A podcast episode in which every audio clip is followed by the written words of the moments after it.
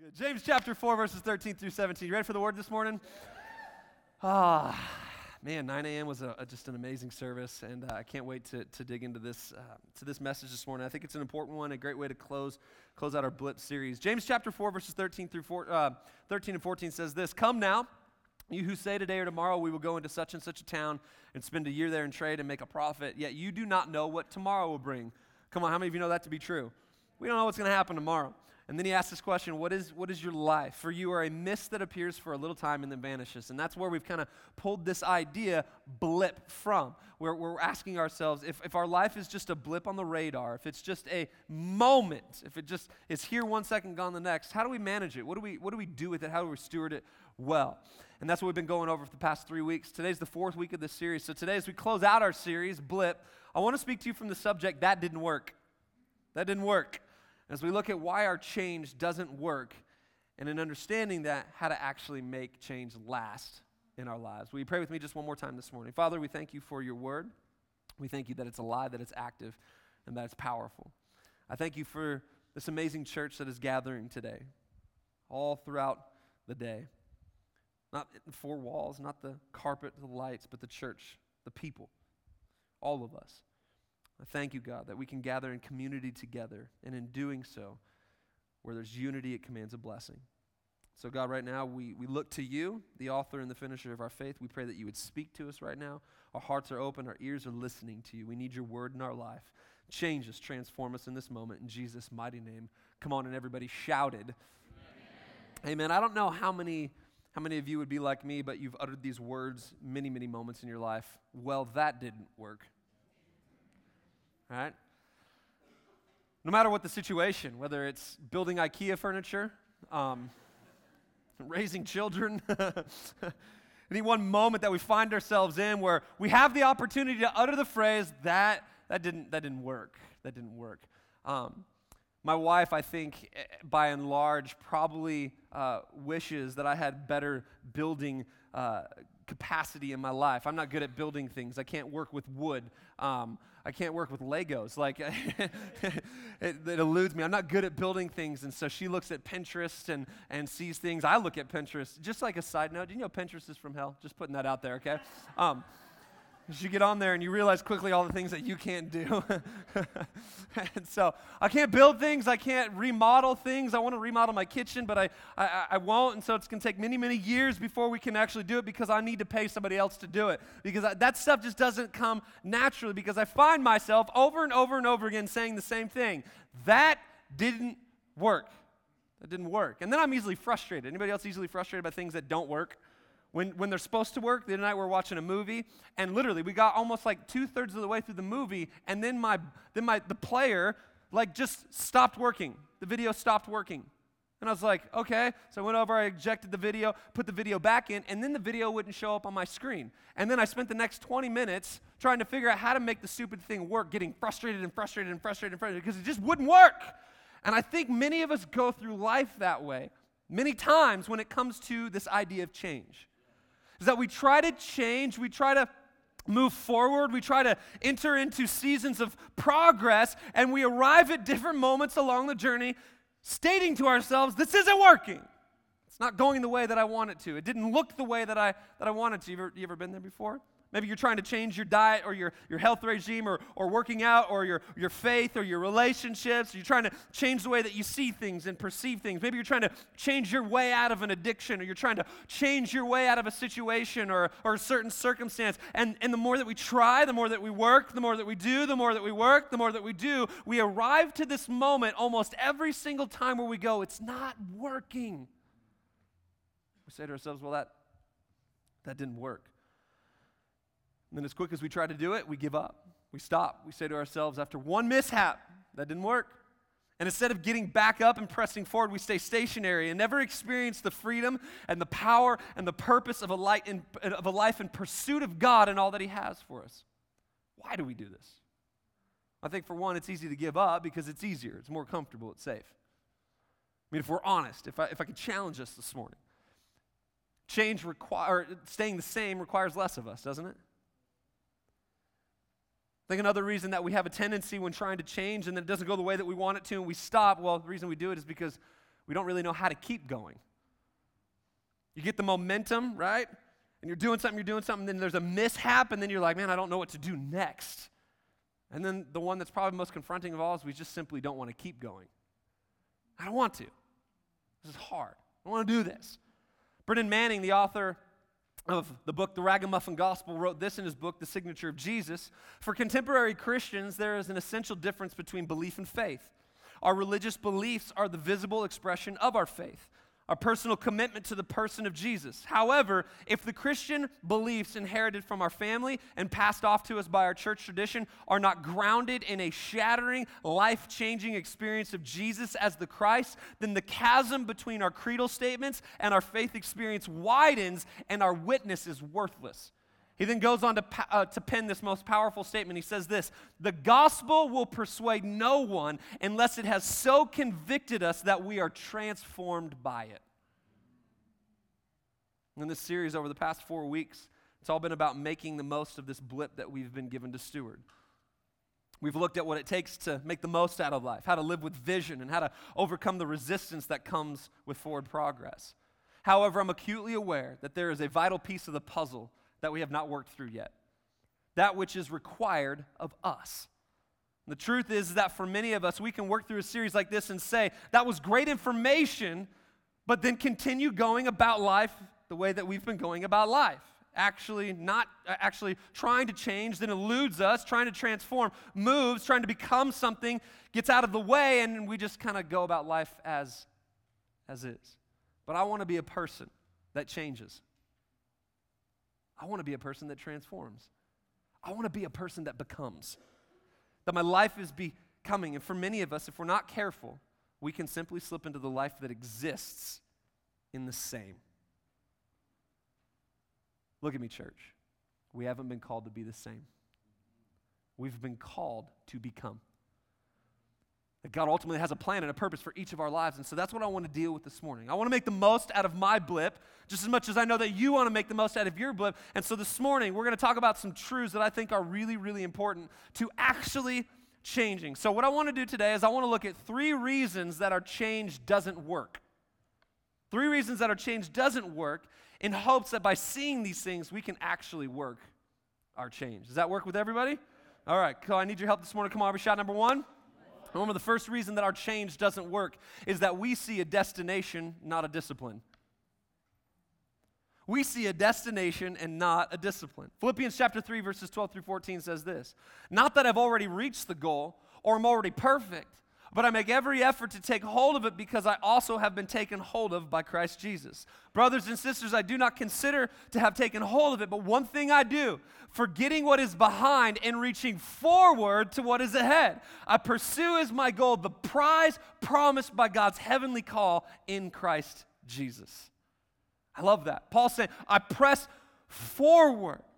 In other words, there's something day in and day out that I'm, that I'm moving towards. But for many of us, the reason change doesn't work is simply because we see a destination, not a discipline. We think that we magically arrive somewhere. You ever realized that before? Like somehow, in some way, we, we automatically end up at awesome. We just arrive. But what that would make it easy, wouldn't it? Gosh, that'd be brilliant if one day I could just be like, I'm awesome. I arrived, I've, I've, I've arriven. I've. But I've come to find out that a life of change, it's not about a destination, but this is why we get frustrated because we want to be at the destination, don't we?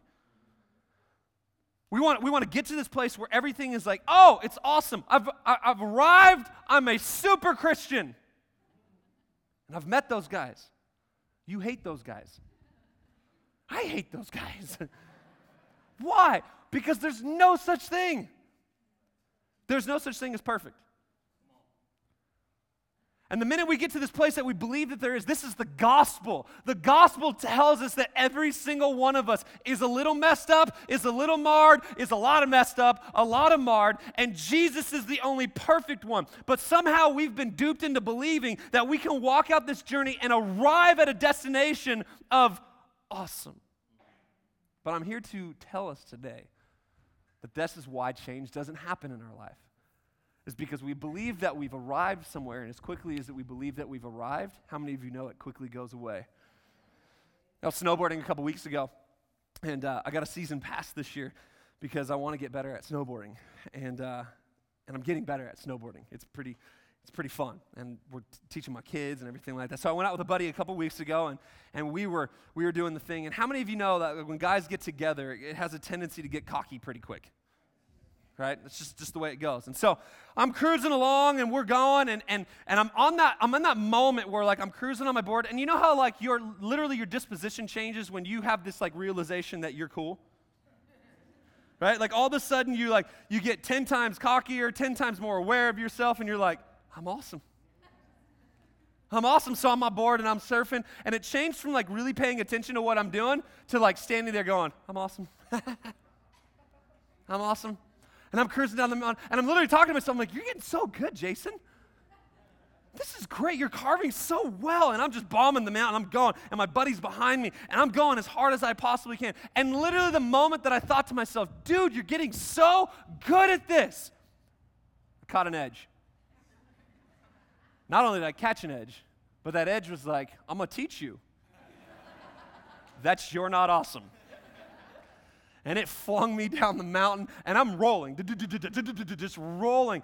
And we get to the bottom. After I get up, I laid there for like probably like seven minutes. I laid there trying to breathe because I had the wind knocked out of me, which hadn't happened since like fifth grade. And I'm trying to figure out what just happened in my life in that moment.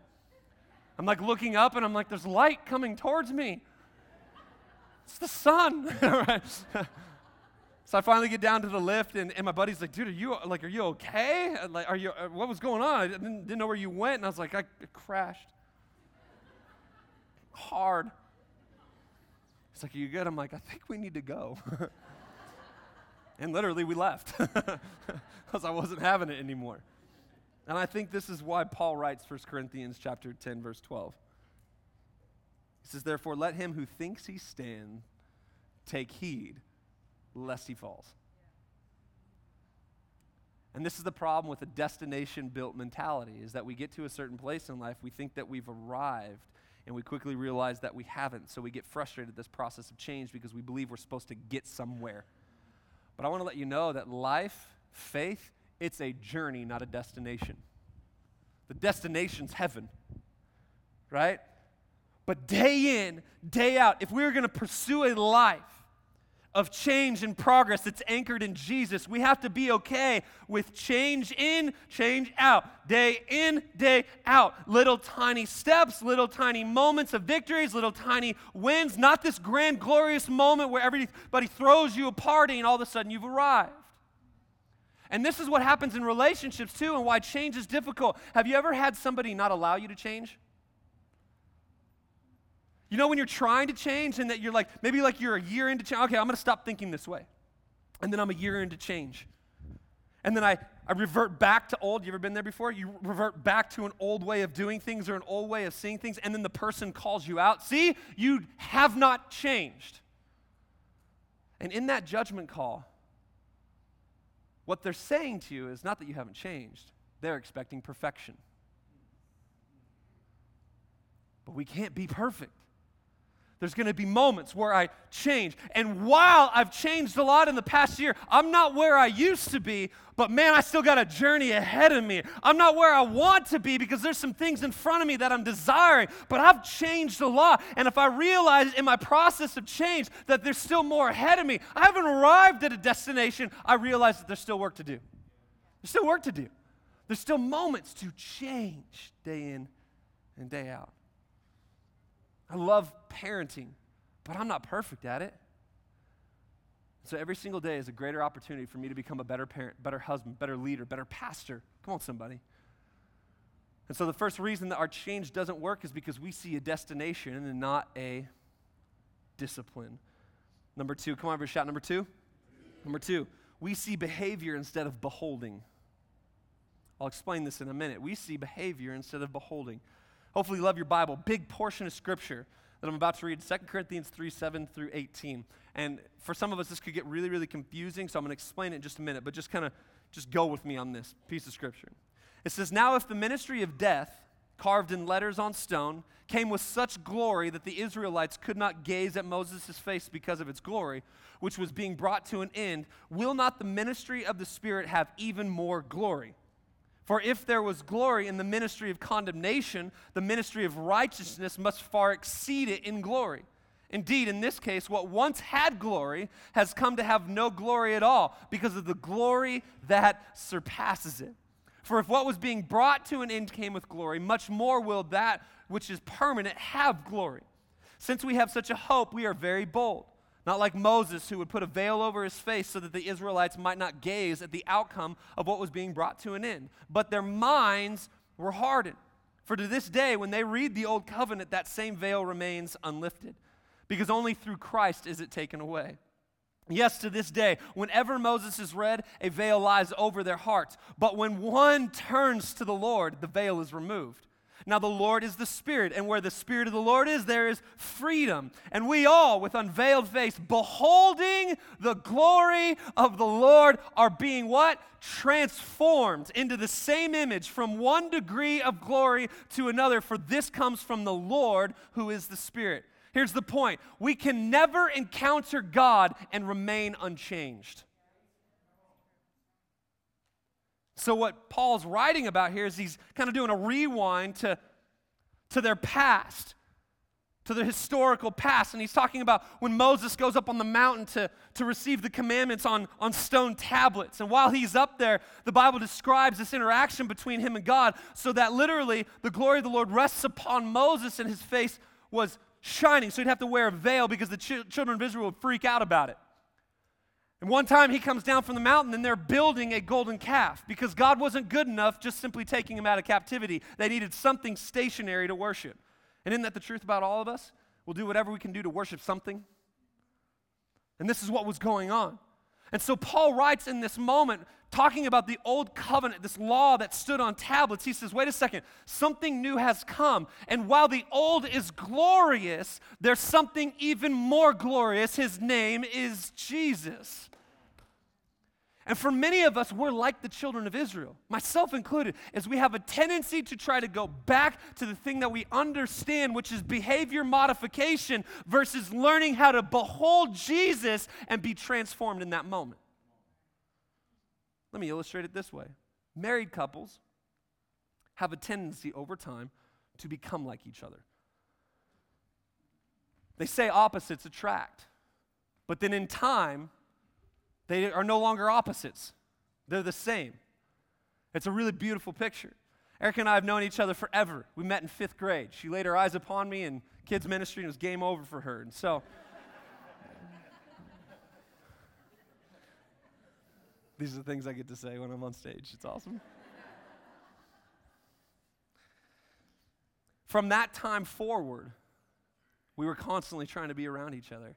How many of you know in high school, high school sweethearts, they fall in love, they're Twitter pated, right? And they can't keep them away from each other. They're texting each other and Instagramming each other, all these different things. Like back in our day, we had to like call each other. you know what how many remember those days? The good days. When you had to remember 500 numbers. Like you had Joe's number in Milwaukee memorized, right? Those are the and so we would call each other. We try to be around each other all the time. Her parents were constantly trying to keep us away from each other. Why? Because we were in this moment of beholding each other.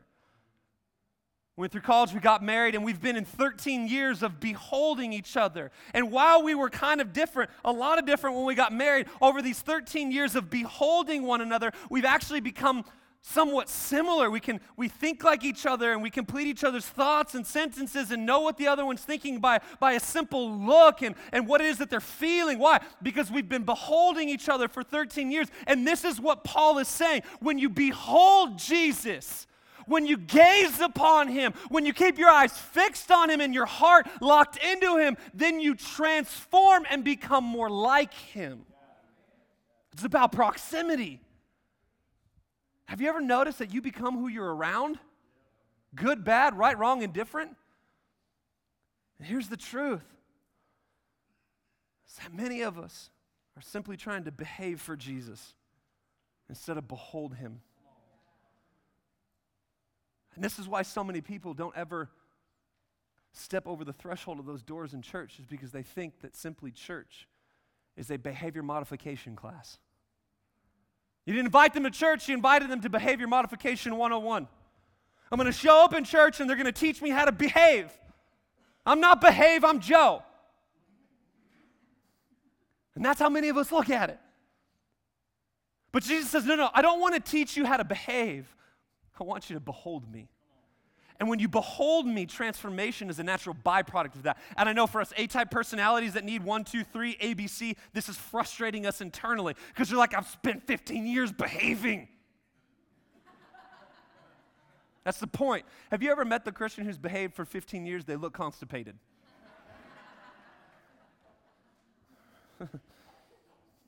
I love Jesus.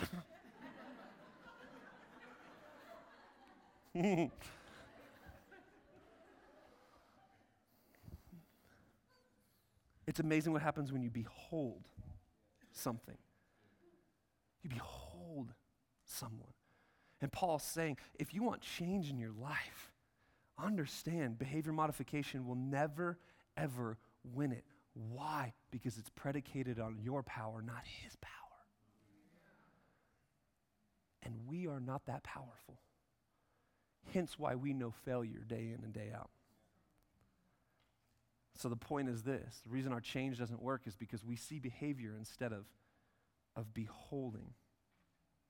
Peter Haas, author of the book Pharisectomy, How to Joyfully Remove Your Inner Pharisee and Other Religiously Transmitted, transmitted Diseases, writes this. It's the title of the book, it's awesome.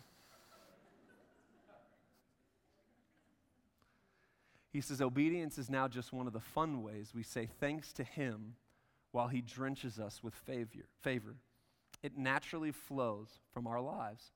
Christianity is not a process in which we earn love, it's a process in which we reflect love. And some of us are in the trap of still trying to earn what He's freely given instead of reflecting what we have. Come on, am I talking to somebody this morning? I want to challenge us as we end this series. And man, I was super tempted to be like, okay, let's do a really practical message on change, like how to change. But then I realized that in my life, if you're like me, I've tried to change a bunch of times in my own power, my own stride, my own strength, my own reality. And I've quickly come to the end of that rope and I'm frustrated and I'm angry. But when I've dropped everything at the foot of the cross, the one who says, I love you and I gave my life for you, when I find myself there beholding him, I change. I transform, like Paul says, from one glory, glorious moment to another glorious moment. And many of us are living in religion instead of operating in relationship. And I know, I know, I know the, the, the reflex is like, no, but, but, but what about like, are, are you giving license for people to sin? Last time I checked, we don't need a license. We do it really well. I don't need to give permission. So we're not saying that. That's the thing is that we think that grace gives permission to unlawful living. But what Paul is saying is that when you experience grace, when you behold Jesus, there is no other option but for transformation because I've just beheld somebody that's greater than me, stronger than me, more able than me, and I rest my life in him, and therefore I change. That is the gospel. The good news is that we have a perfect Savior who gave his life for imperfect people so that we could walk out this process joyfully following him, worshiping him, loving him, and reaching the world around us. And so, for the joy set before him, he endured the cross, the Bible says. Number three, come on, every shot, number three. Number three, the third and last one is this is that we see a system instead of a savior. The third reason our change doesn't work is because we see a system instead of a savior. Luke chapter 14, verses 1 through 6, probably one of the weirdest passages of scripture that I've read in a while, says this One Sabbath, when he went to dine at the house of a ruler of the Pharisees, they were watching him carefully. That's just a setup for a weird moment. If you go over to somebody's house for dinner and they just stare at you awkwardly,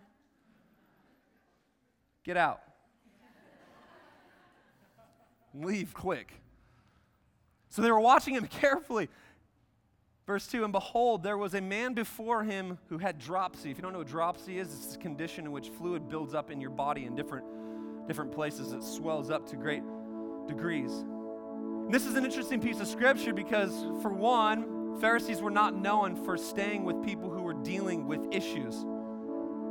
The Pharisees represent religion, religion that stays away from those who are hurting and broken. So, biblical commentators and scholars actually believe that the Pharisees pulled this man into the situation just simply to test Jesus, to throw another kind of wrench in the works. But here we are, this dinner party. Jesus is sitting there, the Pharisees are sitting there, this very sick, afflicted man is sitting there. And Jesus responded to the lawyers and the Pharisees, saying, Is it lawful to heal on the Sabbath or not? But they remained silent. Now you know this dinner party's gone weird. So just not talking to him. So Jesus is like, fine, we'll do it my way. Then he took him, the man, with dropsy and healed him and sent him away. All right, let's do this. And then he said to them, Which of you, having a son or an ox that has fallen into the well on a Sabbath day, will not immediately pull him out? And they could not reply to these things. Little context is this is that even healing, according to the law, was unlawful to do because it was deemed as work. And so the Pharisees sitting here with this man who had been inflicted with this great disease wouldn't take the opportunity to try to heal him because they saw things systematically in their world instead of lovingly through the eyes of Jesus. And Jesus says, I will gladly step over the lines of a law so that I can heal somebody out of the love that I have for them. And this is the problem. This is why our change doesn't work, is because so many of us are doing our life of faith with Jesus out of this dutiful, systematic approach rather than looking to a Savior who says, I love you, and He beckons us to come.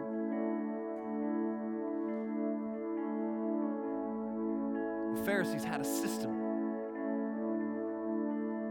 They had a religious adherence that would stifle any attempt for something to be done out of love. But Jesus showed them another way, a Savior's way. We take our Sabbath, if you will, on Sundays. Jesus is pretty much saying it's a lot like this. Jason, if you're sitting at home one Sunday afternoon, resting, watching TV, eating chili.